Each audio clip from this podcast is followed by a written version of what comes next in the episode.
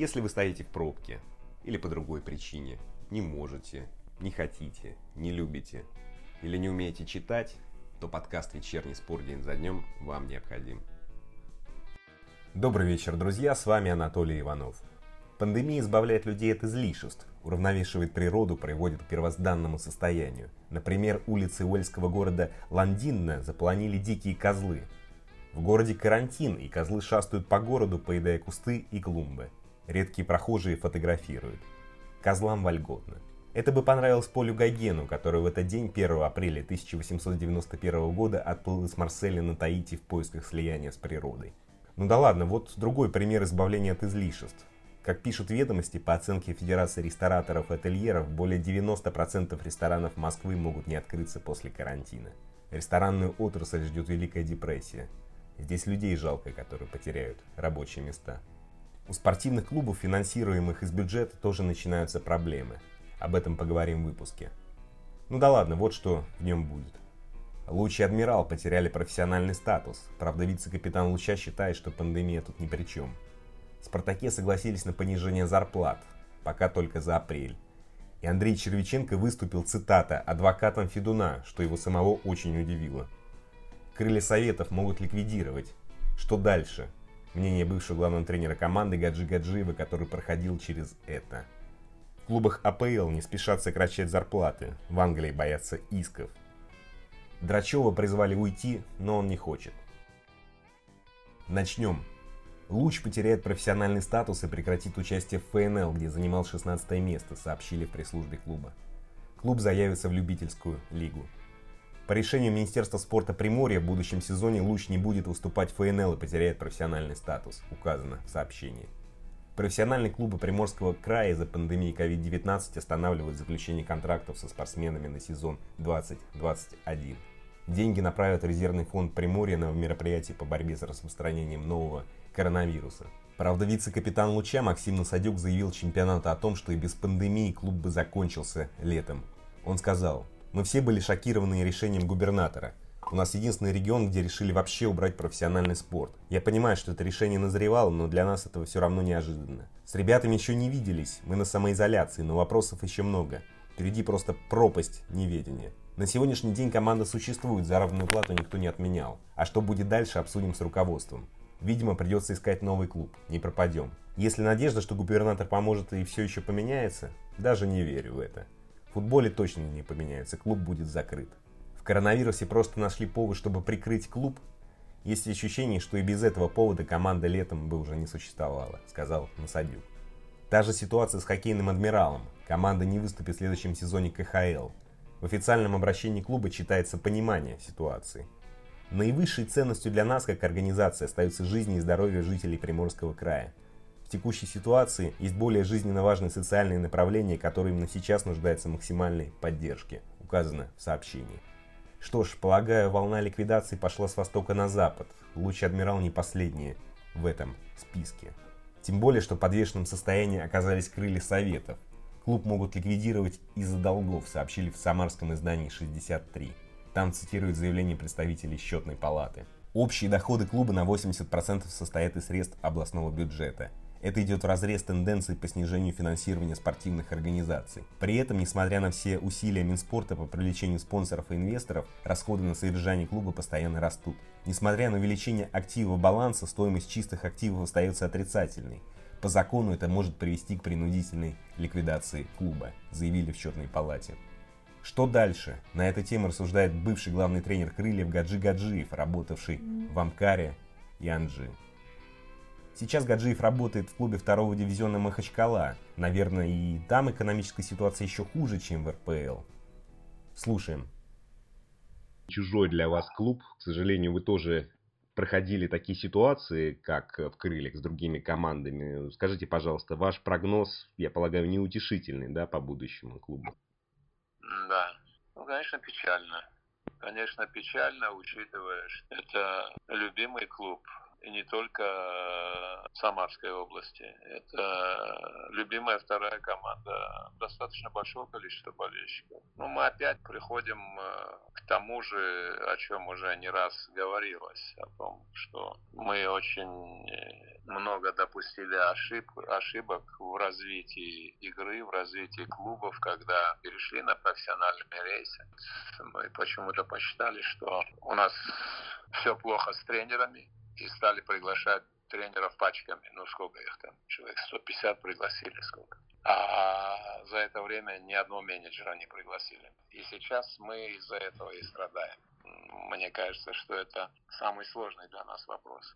Но проблема все-таки, Гаджи Муслимович, в финансировании клубов из государственного бюджета. Вы можете, вы прогнозируете, что такая проблема сейчас коснется не только крылья советов, но и другие команды, финансируемые из бюджета? Нет, она же, а что ее прогнозировать? Ее, ее не надо прогнозировать, она уже идет. Сколько мы команд потеряли из-за этого? Мы же массу команд потеряли из-за экономических проблем. И у нас кубок выигрывает команда, и она лишается статуса профессионального клуба из-за экономических экономических проблем. Анжи, который там был э, полон звезд, да, тоже из-за экономических проблем. Амкар. То есть это для нас это самая серьезная проблема, которую, которую надо решать. Если мы э, планируем э, развивать игру дальше, то это центральная проблема. Гаджи Муслимович, да, во втором да. дивизионе, наверное, ситуация экономическая еще хуже, просто это не афишируют. Как дела у вас в Махачкале? Конечно, нам тяжело, но мы живем так на, на минимальные средства. Мы живем на минимальные средства. Здесь деньги только от э, меня и наших э, друзей и учредителей. Мы свои личные деньги даем. У нас э, нет больших денег, мы не можем платить большие зарплаты, но мы открыты и для игроков открыты. Но финансирование вашего клуба пока не сокращается, да, в связи с экономической ситуацией. Все как, как, как не, было прежде. Оно у нас в размере МРОД, что там сокращать? Так достаточно последний период у нас был такой достаточно активный, связанный с тем, что Дюков встречался с э, нашим главой республики Васильевым. Там они разработали ряд мер, связанных с э, развитием игры в регионе. Но у нас замечательные условия, у нас можно круглый год э, играть.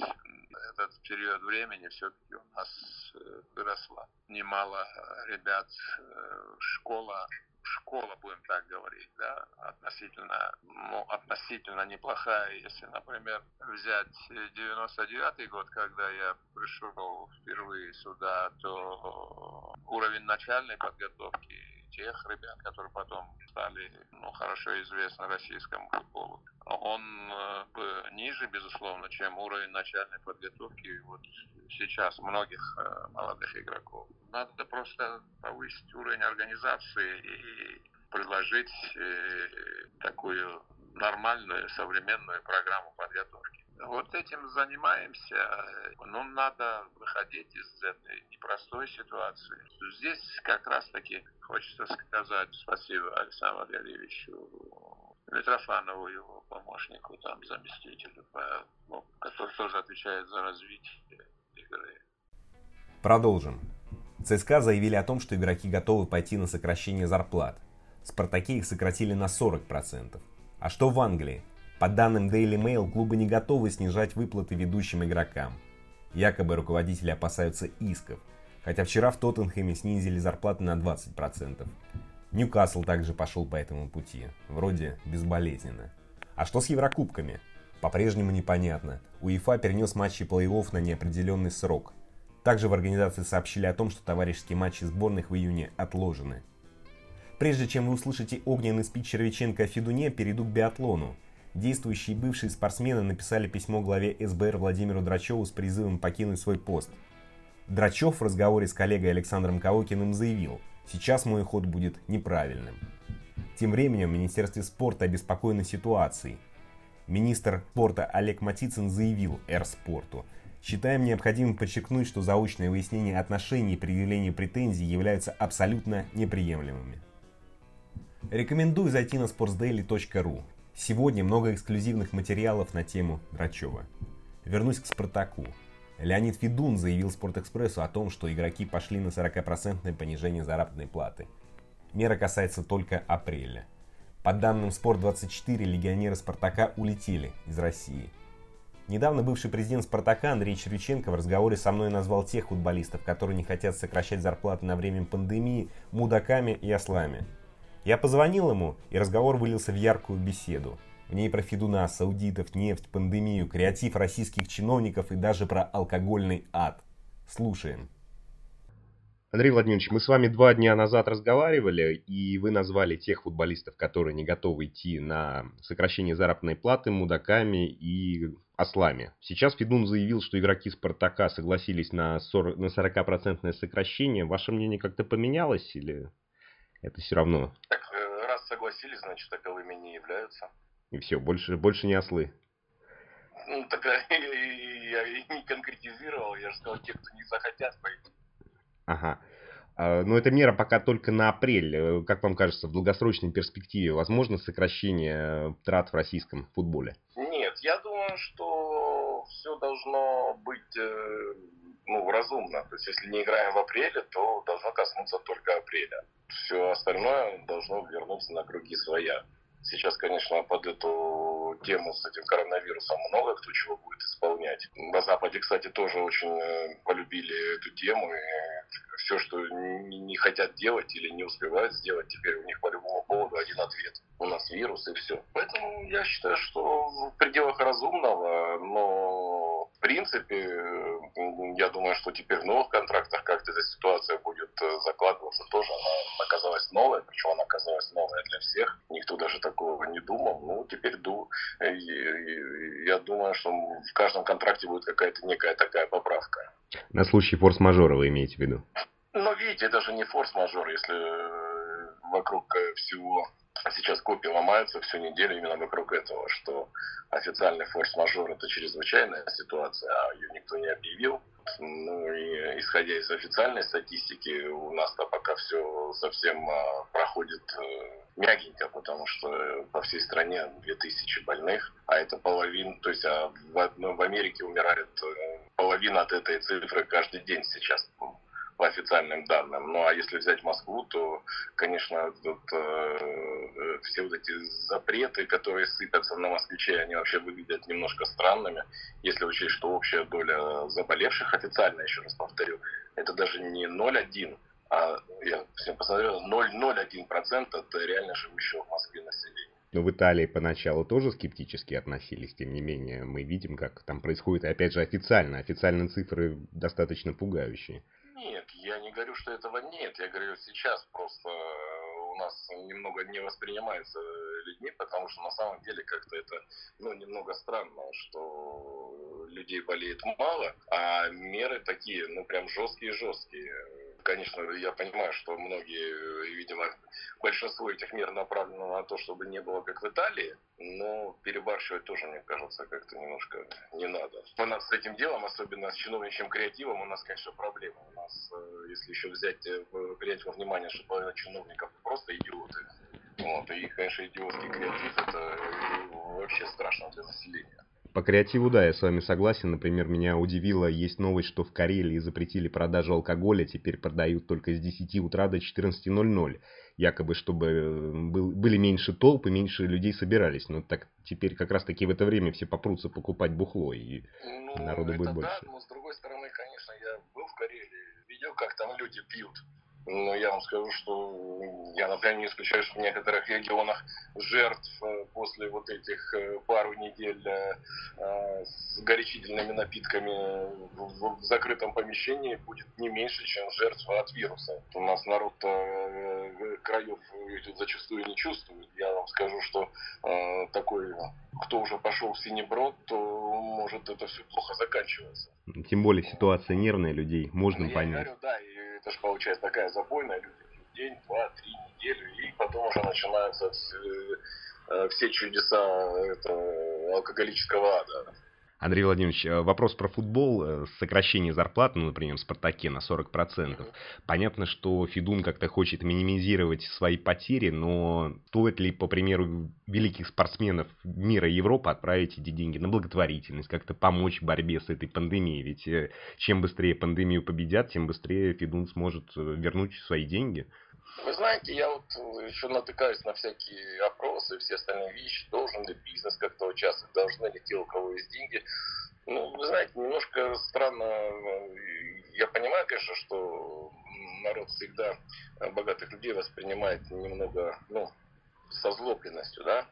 Но вы не забывайте, что эти же люди, они платят э, налоги гораздо больше, чем простые люди. И как владельцы своих предприятий, и как владельцы дорогих активов. Ну и дальше, дальше этот список можно продолжать.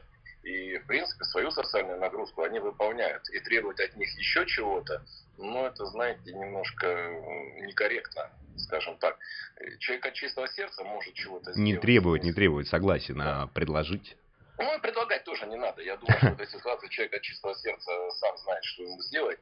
Если у него есть такая потребность, он отправит деньги туда, куда ему надо. Вот. И каждый смотрит, э, ведь, понимаете, у нас очень все знают, как тратить чужие деньги. У нас прямо чужими деньгами готовы все распоряжаться и рассказывать, как это. Но как только человека спросишь про его 2 рубля, ну, вы, вы сразу увидите перед собой просто ревущего тигра, который будет защищать свой кошелек, гомонок там до последней копеечки. Поэтому вот эти вот рассказы, кто что должен делать э, со своими деньгами, я считаю некорректными. У Федуна тоже большие проблемы. Слушайте, нефть падает, э, в компании огромное количество людей, в компании огромные э, кредиты. Ведь нефтяные компании, они все практически за кредитные. Сейчас самое, наверное, сложное время за последние, я думаю, лет 20 наступает для того же Лукойла. Если не больше, да.